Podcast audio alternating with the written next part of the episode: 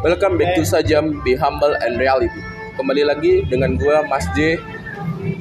Di sini gue bersama salah satu mahasiswa tingkat akhir yang cukup terkenal di salah satu politeknik swasta yaitu Politeknik Pos Indonesia. Tentu berbagai kalangan sudah tahu beliau cukup terkenal, cukup fenomenal dengan kisah-kisahnya di ajang khususnya ajang olahraga kita kita sambut Mas Al. Selamat malam Mas Al. Selamat malam. Oke, uh, bisa diceritakan dulu sejarahnya atau mungkin kisahnya bagaimana nih bisa memilih Politeknik Pos atau mungkin ada cintanya di situ atau bagaimana? Ya pada awalnya ya seperti belajar lainnya gitu kan. Uh, lulus SMA itu nggak ada kepikiran memang mau masuk politeknik, tapi memang udah jalannya ke politeknik yang segala macam alasan ya akhirnya terjunlah ke Politeknik Pos Indonesia. Oh seperti itu. Jadi akhirnya memilihkan memilih untuk terjun ke Politeknik Pos Indonesia. Mungkin ada salah satu kisah yang manis mungkin di Politeknik Pos tersebut. Banyak ya seperti umumnya juga ya kita bisa bertemu kawan-kawan baru ya ketemu lingkungan baru, pengalaman-pengalaman baru. Ya itulah manis-manisnya. Oh, seperti itu. Uh, dengar-dengar nih Mas Al, uh, Anda nih cukup begitu fenomenal ya diajak olahraga, terutama di bidang futsal nih. Karena kenapa tuh kok bisa sefenomenal itu? Mungkin bisa diceritakan dulu.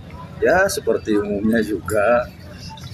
Bidang bidang main bola ini kan memang apa paling banyak digemari ya. Ya makanya juga saya main bola ya karena digemari identik sama kaum laki-laki. Ya kalau memang saya bisa berkarya lewat bola ya kenapa tidak? Bentar bentar bentar. Noise noise noise noise. Bentar ya. Oke bisa diulangin mas. Kenapa nih bisa begitu fenomenal di Politeknik pos terutama di bidang futsal. Begitu dengar nama Mas Al langsung nih anak-anak bersemangat untuk mengalahkan Mas Al. Apa nih yang membuat anda fenomenal gitu? Kalau fenomenal mah enggak ya banyak lah yang lebih bagus mah. Itu mah saya klarifikasi ya tidak. Tapi memang karena saya suka main bola kebetulan bisa main gitu. Nggak hanya hanya bisa tapi ya adalah dikit-dikit bisa bangun lah gitu ya udah gitu aja kalau ini nih Mas, uh, sedikit ingin bertanya Mas Al. Uh, kalau menurut Mas lebih enak main bola atau kuliahnya nih yang membuat menjadi semangat untuk ke kuliah gitu? Kalau untuk ke kuliah ya jujur ya kuliahnya sih, tapi konteksnya bukan ke kelas sih sebenarnya. Kuliah ke kelasnya itu mungkin nomor 3 atau 4 lah. Kalau nomor satu ya sebenarnya saya anak suka main lah seperti orang-orang juga ya suka main kalau untuk olahraga mungkin ya itu nomor dua lah nomor dua oke okay. uh, eh, sempat juga kan mendengar kabar Mas Al ini adalah salah satu bukan pendiri ya pencetus mungkin ya pencetus sejarah di mana salah satu organisasi underground yaitu kita bisa sebut kapitalis. Nah ini mungkin sejarahnya kapitalis itu seperti apa mas? Untuk mahasiswa-mahasiswa yang baru masuk nih seperti apa sejarah kapitalis? Kan kebetulan saya di politeknik ini jurusannya manajemen bisnis. Ya nah eh, sebenarnya kalau saya pribadi eh, ada kerinduan lah biar di manajemen bisnis itu bisa satu satu itu maksudnya ya minimal saling kenal dan bisa bareng-bareng lah gitu kan. Kalau untuk awal pendiriannya sih sebenarnya nggak ada tadinya kita untuk membentuk organisasi. Jadi saya sama ada si Mas Gilang namanya. Uh, mau ngebuat supporteran untuk ajang futsal di kampus gitu kan yang identik sama manajemen bisnis antar jurusan gitu pertandingannya.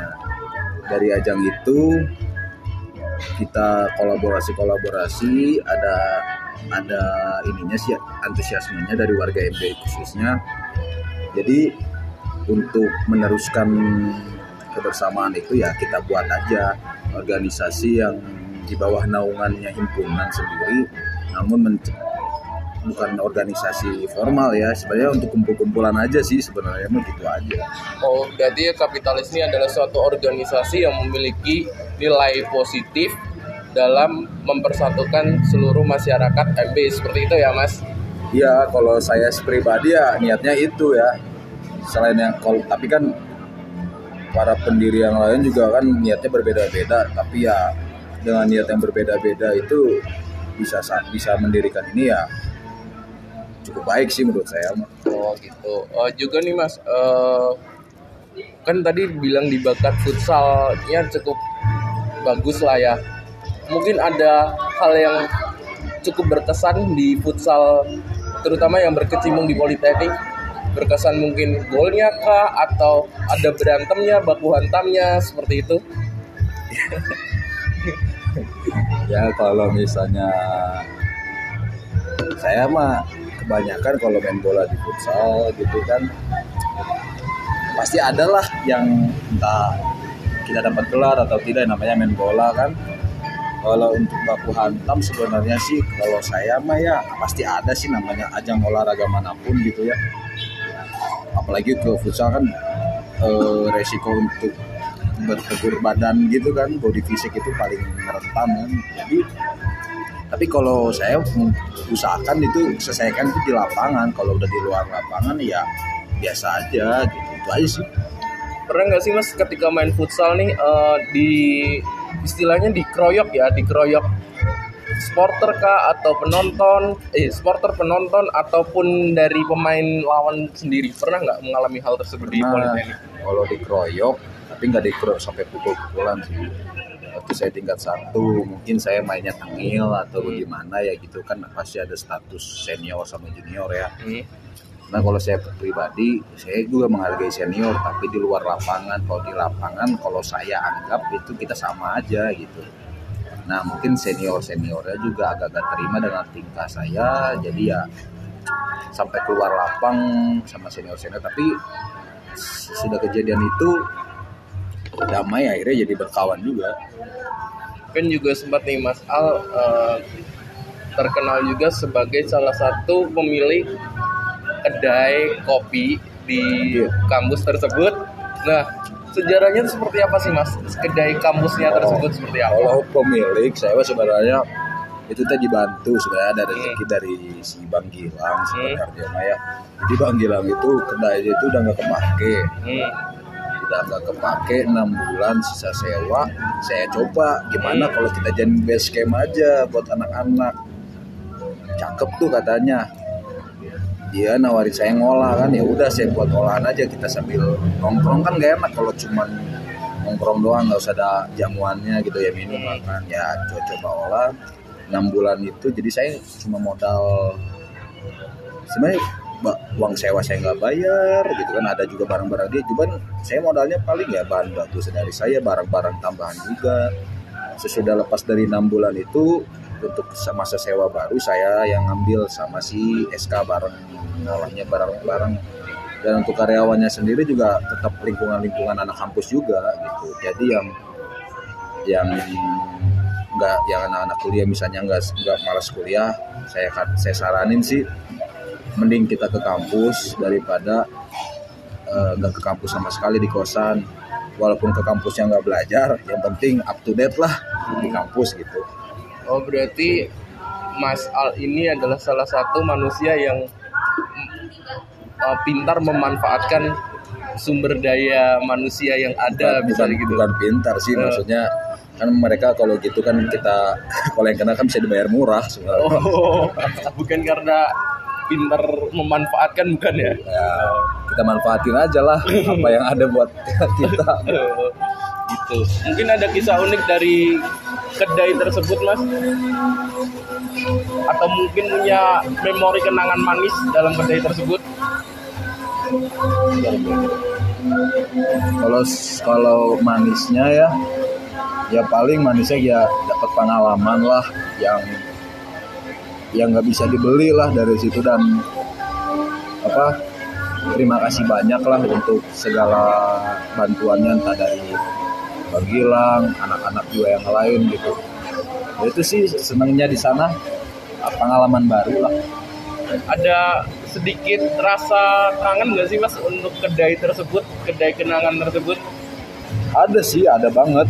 Cuman eh, kenangan yang paling kerasa itu ya kita ketemu sama customer itu yang dikenal sama yang gak dikenal.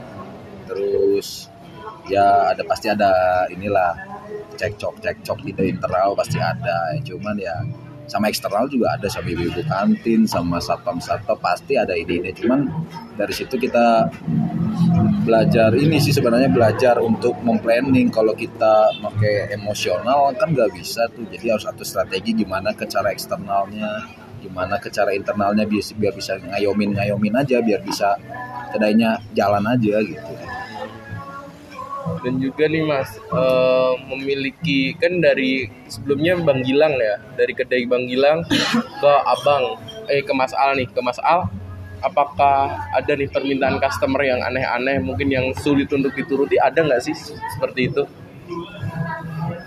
Ada sih pengalaman lucu gitu ya, ya. jadi konsep warung warung yang saya kelola itu itu warkop. Kalau Bang Gilang dulu itu dia coffee shop ya arahnya. Jadi beda menu. Jadi kalau saya kan pakai kopi-kopi biasa itu aja. Jadi ada juga pelanggan yang masih mengidentifikasi bahwa yang saya kelola ini adalah menu-menu dari Bang Gilang. Nah ada juga jadi pesannya tuh menu Bang Gilang. Cuman saya tuh saya inisiatif aja gitu ya. Saya coba olah pakai bahan baku biasa. Akhirnya diterima juga. Ya itu sih paling lucunya sih. Terus ada juga yang adalah nama show adik kelas juga kan. Makan nih mau makan nasi goreng. Yang masak uh, teman saya tuh yang ngebantu. Jadi dia sampai ingin pakai daging ayam gitu kan. Jadi dia ngambil dulu ke apa? Ke kantin ke ibu kantin. Dia nyolong gitu. Jadi dimasak di saya. Ya itu sih yang lucu-lucunya kalau kalau pahit-pahitnya paling pernah gitu kan saya jual-jual minuman gitu kan. Ibu kantin buka untungnya ibu kantin udah rewel nggak sampai ke manajemen. Itu sih ya itulah. Kalau untuk manis pahitnya sih eh apa? Unik-uniknya lah yang jual-jualan. Cukup menarik juga. Dengar-dengar juga ada kesibukan nih mas. Kesibukan antara kuliah dan jualan. Ini bagi waktunya gimana nih mas? Al ya gimana ya? Orang-orang mah beda-beda ya cara membagi waktunya. Kan nanti kan ada ada caranya masing-masing orang untuk mengelolanya cuman kalau saya sih eh, kalau cuman kuliah saya, saya secara pribadi bukan yang getol gitu yang rajin kuliah enggak. Jadi saya juga agak jenuhan kuliah untuk rutinitas yang gitu-gitu aja sih agak jenuh. Makanya saya kadang ambil rutinitas lain ya tetap di dunia jualan. Selain ada benefit uang pengalaman dunia baru sih. Ya, untuk atur-atur waktunya pasti berat. Paling resiko itu pasti ke fisik sih ke badan. Cuman ya dari situ lama-lama belajar untuk ngolah waktunya. Jadi enaknya kita kapan tuh jualan enaknya kapan tuh kuliah paling gitu. Oh ini mas uh, saat ini kan berarti di jualan bisa diceritain nih sekarang jualan apa terus bagaimana awal mulanya sekarang jualan yang baru ini setelah dari kedai tersebut bagaimana nih sejarahnya? Jadi sebelum covid itu pas lah kedai itu tutup kan. Jadi pas covid jalan semua orang kan di rumah tuh. Hmm. bosan juga sama rutinitas di rumah kan. Hmm. kebetulan saya lagi tertarik sama dunia ikan gitu hmm. kan ikan-ikan akuarium ikan predator ikan hias segala macam dari situ pertama saya iseng-iseng aja miara dari miara miara miara saya coba lihat hmm. ke pasar gitu kan hmm. pasar maksudnya ke pasar penjualan ikannya gitu ternyata antusiasme ke ikan juga tinggi karena dampak covid ini kan bikin orang diem di rumah nyari kesibukan-kesibukan kan hmm. dari situlah saya coba untuk jualan ikan kecil sedikit demi sedikit. Sampai kayak sekarang masih sekarang juga masih sistem rumahan sih. Ya mungkin ke depannya kalau ada rezeki kalau masih konsisten ya mungkin ke depannya pinginlah punya eh, outlet sendiri lah gitu di pinggir jalan. Keuntungan yang paling terbesar itu bisa dikatakan bisa untuk membeli apa nih mas? Barang apa gitu mas Al jujur ya kalau untuk membeli barang malah saya untuk selama saya jual ikan belum sampai beli barang-barang yang kayak gimana enggak sih. Karena rata-rata saya putar lagi. Saya putar lagi untuk ke ikan. Dan kalau ikan ini juga kan resiko untuk kematiannya juga besar kan karena kan makhluk hidup. Jadi pada awal-awal jualan itu saya bisa dapat untung besar tapi saya juga bisa rugi besar gitu. Ya namanya jualan masih merintis lah orderan paling jauh di mana nih mas maksudnya orderan paling terjauh ngirim terjauh orderan paling jauh itu saya pernah hampir ke Sumatera Hmm. tapi gagal gagalnya itu di pengiriman Hmm. karena pada awal-awal saya jualan eh, untuk pengiriman barang ke antar kota itu masih Hmm. dibatasi Hmm. nah cancel baru saya bisa dapat orderan yang paling jauh itu masih di sekitaran Jawa lah sebenarnya Hmm.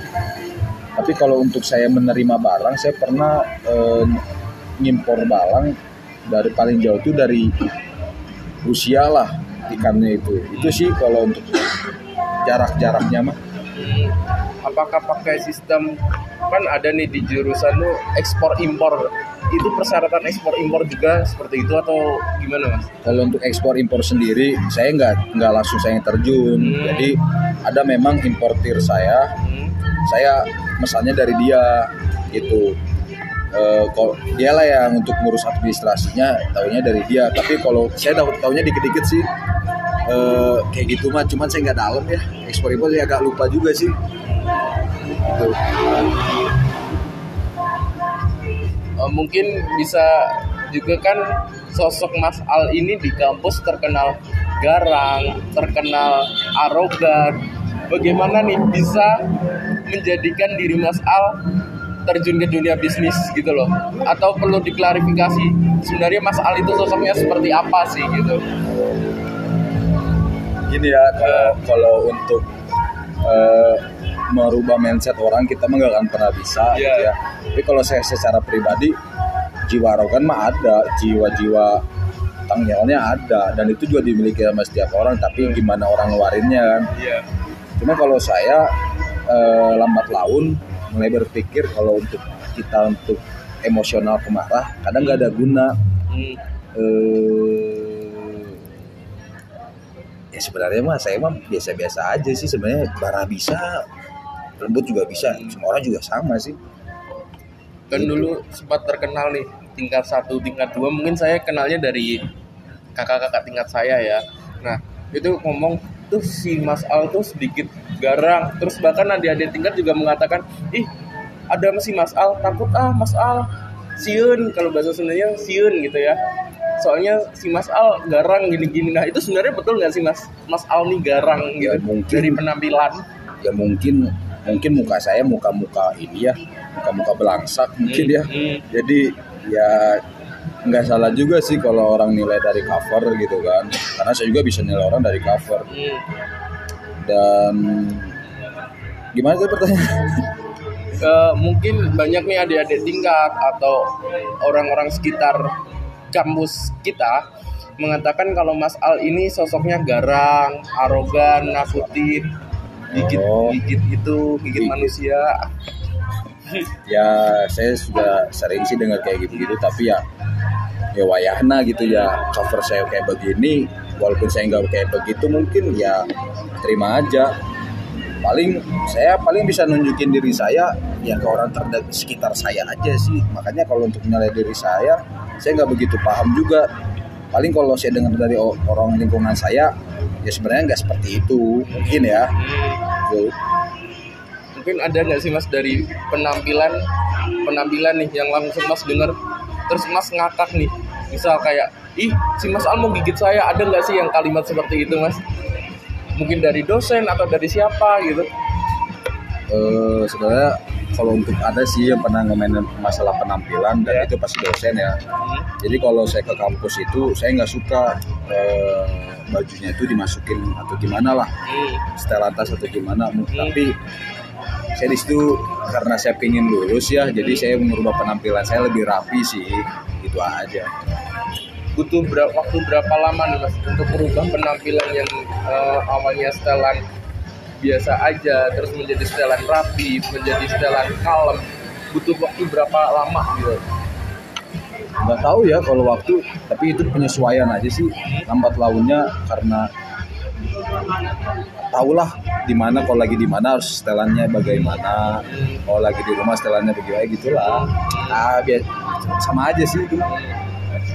Sekarang ada masuk ke random nih Mas Al. Kriteria perempuan itu seperti apa sih menurut Mas Al? Yang di kampus ya kriterianya seperti apa? Kriteria wanita idaman seperti itulah. Aduh ini bahaya nih.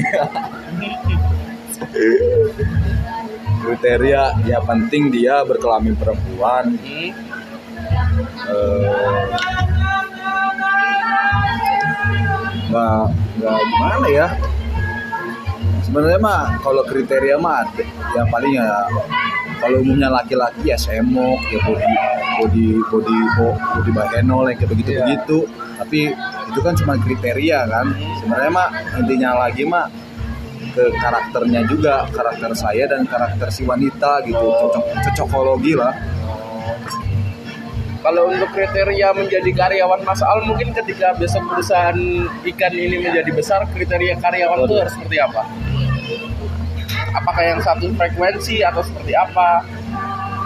Saya bingung kalau itu ya karena saya juga sebenarnya belum ada mindset ke sana tapi kalau untuk ngawang-ngawang ya, ya ya paling ya seperti umumnya juga gitu ya jujur bisa dipercayalah kalau untuk masalah disiplin waktu atau gimana hmm. Sebenarnya kalau misalnya telat-telatan saya nggak begitu masalah asalkan dia bisa ngehandle gitu. Tapi yang penting mah jujur sih karena untuk ngolah sesuatu usaha gitu kan yang paling fatal itu kan masalah keuangan.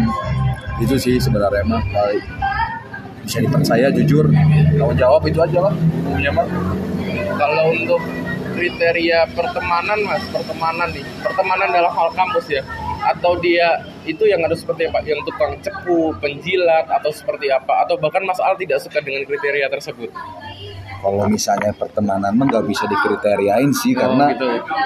kalau teman mah kalau kita satu kriteria semua semua tujuh jadinya hmm. temennya satu satu satu karakter semua. ya intinya mah gimana ya ya saling terima weh hmm. gitulah yang bisa menerima Mas Al berarti ya ya saya terima dia juga terima gitu baik buruknya gitu aja tapi ya yang paling baik sih yang saling ngebangun lah intinya mah bukan hanya menikmati pertemanan doang kan nanti kan masanya juga ada itu beres itu kan pertemanan.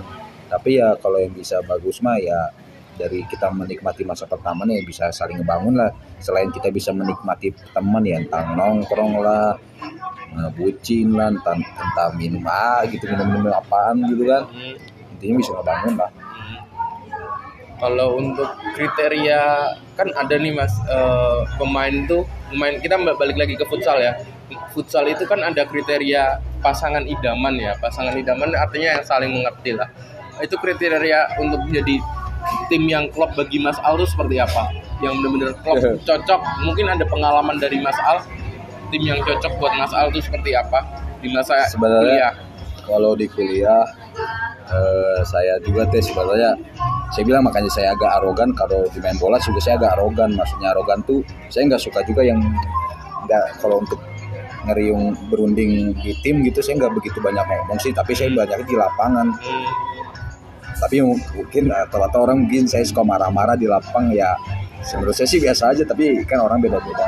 Tapi kalau untuk kriteria pemain sih saya selama saya main bola gitu ya dari saya awal main bola sampai sekarang pasti ada lah. Tapi kalau untuk di kampus ada sih beberapa anak kelas lah yang kalau bisa klub mainnya terutama kelas sih. Kelas saya. Mungkin bisa disebutin siapa namanya atau nggak mau disebutin nih? Nggak usah lah. Nggak usah. Terus ngapung lagi. Uh, mungkin harapan nih mas. Kan mas udah ngebikin salah satu perkumpulan atau organisasi bawah tanah lah ya kita bisa dibilang. Itu keinginannya seperti apa mas untuk kapitalis sendiri Kalau untuk keinginan saya secara umum ya balik lagi ke anak-anak lagi sih ya. Harus satu suara lah. Ya melalui cara perundingan, diskusi ya. Tapi kalau keinginan secara pribadi seperti niat awal dari saya sih saya mah inginnya tetap gitu minimal di jurusan Hmm. tetap bisa saling ada chemistry lah mau dari berbagai pihak dan kalau bisa sih lingkup kampus sih sebenarnya yang paling bagus chemistry-nya Hmm. karena dari ada ada juga kita juga kan adalah pengalaman kampus kita tuh pernah diserang sama UPI gitu kan Hmm. UPI-nya itu cuma anak FPOK lagi kan Hmm. tapi memang banyak banget Hmm. itu kelihatan banget memang chemistry kampus kita kurang jadi saling saling bertubrukan lah satu sama lain dari kelompok eh, organisasi atau dari suku jadi eh, dari hal itu ya dari hal dunia berantaman itu kalah kita itu Oh, gitu. Dari diserang sama UPI makanya dari itu kita berkaca lah saya ajak juga kawan-kawan saya yang lain juga dari berbagai pihak. Ya kita belajar lah bahwa sebenarnya pengalaman yang waktu kita diserang itu benar-benar nampar kita lah. Sebenarnya kita tuh harus satu lah gitu. Jangan sampai pecah-pecah lagi lah. Berarti tidak perlu lagi eh, cukup di ajang olahraga, maksudnya di ajang olahraga antar jurusan kita beda, tetapi untuk diserang atas nama sekampus kita harus tetap satu seperti itu ya mas. sebenarnya begini aja kita kan bisa kaji ya mana Hmm. yang untuk jurusan mana yang untuk kelompok siapa mana yang untuk kampus bisa lah kita kaji. Karena kan kita juga udah bisa lah kita nilai-nilai. Kalau memang kompetisi di kampus ya kita bela jurusan masing-masing gitu. Kalau ada kompetisi di luar ya kita beda kam bela kampus. Seperti itu sih simpelnya. Oh gitu. Mungkin ada yang masih ingat beberapa tahun yang lalu setelah kapitalis berdiri kita ada salah satu organisasi lagi bawah tanah. Kebetulan si Mas Al ini adalah salah satu ketuanya gitu Mas. Bisa oh disebutkan itu sejarahnya seperti apa tuh? Si Bior ini. Oh, jadi gini, jadi eh, beberapa komunitas gitu dari anak beberapa komunitas berkaca dari pengalaman UPI diserang sama UPI itu kita belajar lah untuk mendamaikan dulu lah beberapa komunitas di internal kita kita diskusi bareng atau gimana. Nah dari situ saya kalau saya secara pribadi sih saya nggak setuju kalau ada ada ketua itu karena su- sulit ya untuk mengat- membawa membawa apa kita jadi ketua di, di sebanyak komunitas susah lah dengan beda-beda latar belakang gitu kan kalau saya sih sendiriannya sih sebenarnya dengan ada namanya itu ya bisa jalan aja biarin tapi karena di sisi, eh, dari pemungutan suara sendiri memang pingin adanya ketua nah di situlah dengan segala macam proses seleksi segala macam nama saya nyempil di situ jadi weh Si Mas Al naik. Eh, bentar, bentar, bentar. Gangguan lagi, gangguan lagi. Eh, untuk ini harapannya apa sih Mas untuk mahasiswa yang mungkin baru masuk ya, baru masuk di tahun depan 2021-2022 apa nih harapannya? Apakah jangan jangan terlalu individualis atau apa mungkin? ya itu mah balik lagi ke karakter mahasiswa-mahasiswa baru ya itu mah gimana mereka senyamannya sih sebenarnya mah nggak bisa dipaksakan juga tapi yang penting mah kalau saya mah menyarankan gitu ya bukan mengharuskan ya eh, ajang kuliah ini kan sebenarnya semi masyarakat ya khususnya orang-orang yang dari perantauan. Kan siapa lagi lah di sini kan gak ada orang tua ya minimal berkawan lah gitu. Tapi yang positif positif lah pun kalau mau negatif ya silahkan. Karena kadang kita dari negatif kan bisa ambil pelajaran tanggung jawabin lah apa yang udah diperbuat ya gitu aja lah. Ada batasan nggak sih mas untuk negatif sendiri di kamus tuh? Ada maksudnya mas Al membatasi nggak? Oh hal negatif aku cukup segi- segini aja atau emang udah los weh gitu? kalau negatif saya, saya saya secara pribadi saya bah kalau negatifnya saya jangan sampai main narkoba lah gitulah karena narkoba kan sebenarnya baiknya itu kan kalau dipakai secara benar ya tidaknya juga kalau dipakai secara berlebihan kan jadi nggak baik kan Hmm. itu hak se- segala macam hal sih yang kayak gitu ya janganlah sampai terjunnya tuh karena kita udah lepas dari orang tua hidup ke semi masyarakat jadi bablas sampai ke mana-mana karena nanti pertanggungjawabannya yang ribet Hmm. kita nggak tahu kita berhadapan sama siapa antara sama masyarakat sekitar atau sama kepolisian atau gimana Hmm. intinya mah dari situ ya pun memang kalau misalnya sampai parah belajar dari pengalaman jangan sampai kayak gitu lagi tapi hak masing-masing orang juga sih itu malah bebas Oh, untuk kan ini mas di masa saat ini kan perkuliahan mulai masuk ke online ya. Sempat nggak sih ngalamin perkuliahan online tuh mas? sempat kan saya ngulang Oh gitu. Mungkin ada yang dikangenin nggak mas dalam masa perkuliahan offline ini tersebut offline? banyak lah Hmm. banyak lah Atau tapi ada balik tapi balik lagi nomor dua nomor satu itu bukan di kelas ya. Hmm. sebenarnya ketemu teman-teman lah yang paling yang paling senang mah ya ketemu teman sangkatan atau ketemu teman-teman adik tingkat. Karena ya kalau kita yang mahasiswa ngulang ini kan teman sangkatan udah pada cabut. Hmm. ya kita tetap bersosialisasi sama adik-adik tingkat kan gitu. Hmm. kangen banget lah ya kangen nongkrongnya main-mainnya lagi ya tapi lama-lama juga kangen di suasana kelas lah. Hmm. Kalau di kelas sendiri mas, ada nggak sih yang hal yang dikangenin gitu? Mungkin nyekak temen yang tengil atau seperti apa mungkin? ya itu mah hal umum ya sebenarnya ya paling di kelas itu ya paling senangnya mungkin ya kita ke WC ngerokok lah entah kita belajar kadang kan kita lagi perform tuh di kelas ya, Hmm. jadi jadi antusias di kelas gitu merasa sok pintar gitu kan Hmm. kitanya tapi kita kadang eh bukan kadang sih sering kita merasa bodoh di kelas Hmm. jadi main-main juga di kelas gitu ya ya itulah suasana kelas ya dirindukan juga sih sama semua orang lah Sempat terdengar kabar bahwa Mas Al ini di tingkat akhirnya yang sebelumnya sempat menjadi ketua kelas nih. Bagaimana nih bisa sosok Mas Al yang dikenal orang ditakuti gini-gini menjadi ketua kelas itu seperti apa? ya mungkin anak-anak kelas butuh warna baru kali ya. Iya. sebenarnya ketua kelas saya yang sebelumnya juga bagus-bagus. Eh, jadi terus karena saya ingin suasana baru kali ya mungkin saya yang dipilih dipilih gitu.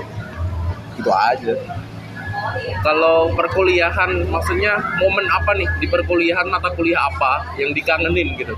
Mungkin tentang hukum, ten- tentang hukum bisnis atau tentang penjualan, tentang apa gitu mas? Mungkin ada atau semua udah berkesan bagi Mas Al? berkesan sih se Hmm. apa eh, ya paling gitu-gitu aja sih kuliah mah di kelas ya banyak lah nggak bisa dirinci lah karena dan saya juga lupa-lupa ingat sih Hmm. Prestasi futsal nih mas paling tinggi apa nih? Paling tinggi yang kayak Mas Al, wow paling tinggi gitu. Kalau untuk juara saya jarang juara juga sih kalau untuk lingkup turnamen di umum ya. Hmm. Paling saya paling tinggi juga inilah apa? Porda eh Porda Piala Pengcap Jabar Hmm. semifinalis itulah itu juga nggak juara, Hmm. saya hanya semifinalis doang. Kalau untuk lingkup main bola di umum ya Iya. Kalau di kampus? di kampus juga prestasinya juga nggak begitu pak. Biasa aja sih. Ya paling juara sejurusan aja. Kalau untuk antar jurusan saya nggak pernah juara tuh. Hmm. kan sempat denger nih eh, jangan menaruh si Mas Al di babak adu penalti di awal. Ada trauma kah Mas di situ? Di babak penalti di awal gitu? Ada sih. Kalau Hmm. penalti jadi memang dulu waktu saya masih main di klub saya pernah gitu karena saya gagal penalti tim saya jadi kalah gitu di, Hmm. di penentuan itu teh Hmm. jadi kadang ke bawah-bawah kalau main bola ke kampus juga kadang ke bawah lama tapi lama-lama juga lupa sih ya balik lagi biasanya biasa aja kalau gol gol gak kagak kagak kayak sebenarnya kalau penalti mah hoki hokian Hmm.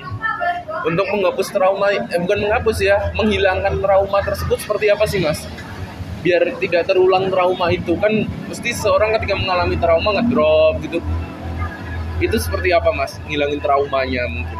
Kalau saya sih kalau ngilangin trauma nggak ada nggak ada treatment macam-macam ya. Sebenarnya Hmm. sambil berjalan aja. Hmm.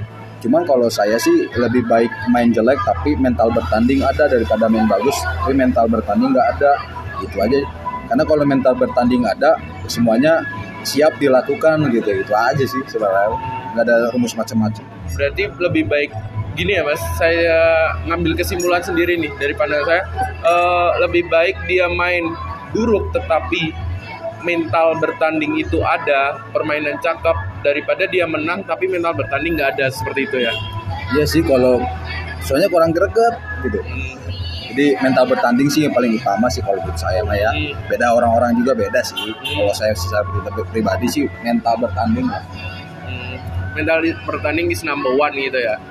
Iyalah. Itu kalau saya mah Kan ini udah termasuk tingkat akhir nih mas.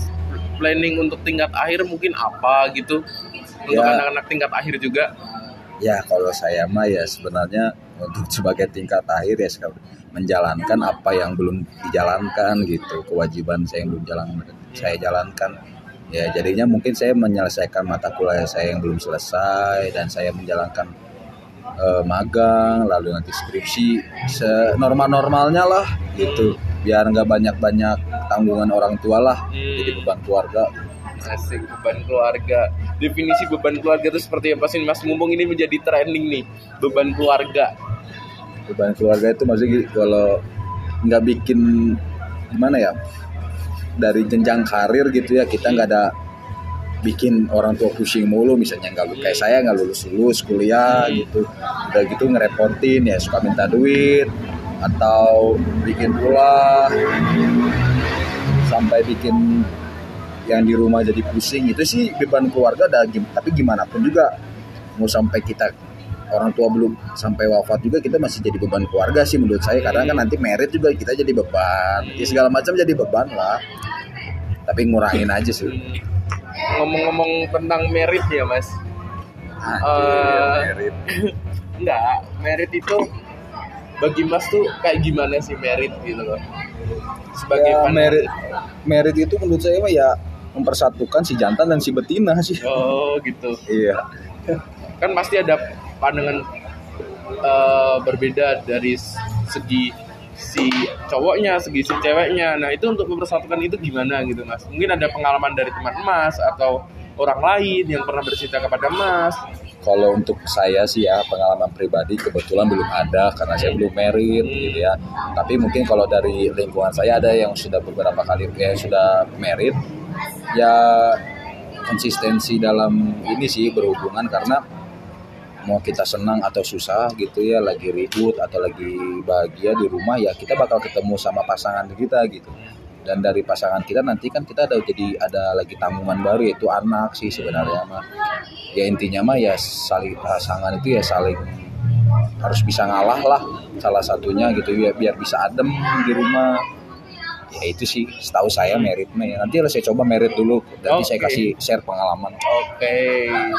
Rencana emang kapan Mas merit nih? ya rencana mah ada ya usia-usia normal ya tapi ya kita serahin sama yang di atas lah karena kita nggak tahu ya kalau jodoh mah. 40? kalau 40 mungkin saya jadi sugar daddy sih itu mah ya. Tapi kayaknya kalau ke 40 saya belum bisa lah karena dari pribadi juga nggak tahan juga kalau 40 merit. Inginnya mah cepet gitu ya ja- di bawah 30 lah. Dan pasti pihak dari keluarga juga kan pasti pengen udah diketoli ingin dicepetin merit kan Mungkin di ini pandangan tentang Poltek Pos itu apa sih Mas? Kan banyak nih orang yang nggak tahu Poltek Pos. Mungkin bisa dijelasin Poltek Pos itu seperti apa bagi Mas? Atau mungkin punya memori yang bagus di Poltek Pos gitu. Poltek Pos bagi saya ya kalau memang dari status kul- kuliahnya sendiri memang kita bukan yang unggulan ya. Hmm? karena di Bandung sendiri banyak lah jadi memang kita kalah tenar. Tapi kalau bagi saya secara pribadi di Poltek Pos ya buruk baiknya saya itu di situ eh, cikal bakalnya lah kita jadi orang yang dari situ sih. Karena kan saya bilang tadi di kuliah sendiri kan kita udah hidup semi masyarakat. Hmm.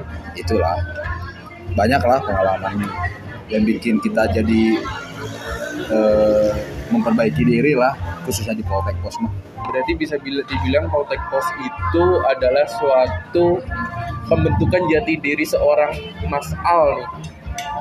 Jati diri untuk menemukan bagaimana karakter yang sebenarnya. Bisa dibilang seperti itu nggak sih Mas? bisa sih mungkin ya tapi dari kalau tapi kalau dari saya mungkin dari secara emosional ya Hmm? kita bisa eh, ngatur lah saatnya waktu sedih saatnya waktu marah ya secara umum seperti itulah kan ada nih mas eh, beberapa teman saya dan saya pribadi sih menemukan cinta di Poltek Pos. Kalau Mas Al sendiri menemukan nggak nih sosok cinta di Poltek Pos seperti itu? Ya sebenarnya kayaknya mah ya bukan saya yang menemukan cinta tapi cinta yang menemukan saya asik. Berarti udah ada cinta sendiri ya di Poltek Pos sendiri. Kebetulan ada yang mau. Oh, bisa dibilang kan Mas Al eh, sosok yang dipandang wanita wow lah ya. Wow dalam artian bisa dua, bisa dua, bisa dipandang dua, bisa menakutkan, bisa juga mengagumkan. Nah, bagi Mas Al tuh Mas Al tuh seperti apa di mata wanita? Atau Mas Al udah pernah survei atau dikenal dari Nggak tahu sih. Eh, Tapi kalau ya tanya ceweknya sih bukan tanya saya ya. Tapi kalau menakutkan mungkin ada ya balik lagi karena cover. Kalau mengagumkan mungkin nggak tahu ya. Tapi kalau kita komunikasi secara pribadi lah mungkin dari Hmm. situ bisa dapat feelnya gitu. Asik. Ini sedang menjalin relationship atau emang lagi sendiri? Kebetulan eh, saya masih laku jadi saya bukan nggak gitu lama saya kosong jadi selalu ada terus makanya saya bilang cinta yang menemukan saya asik. Ya, gitu.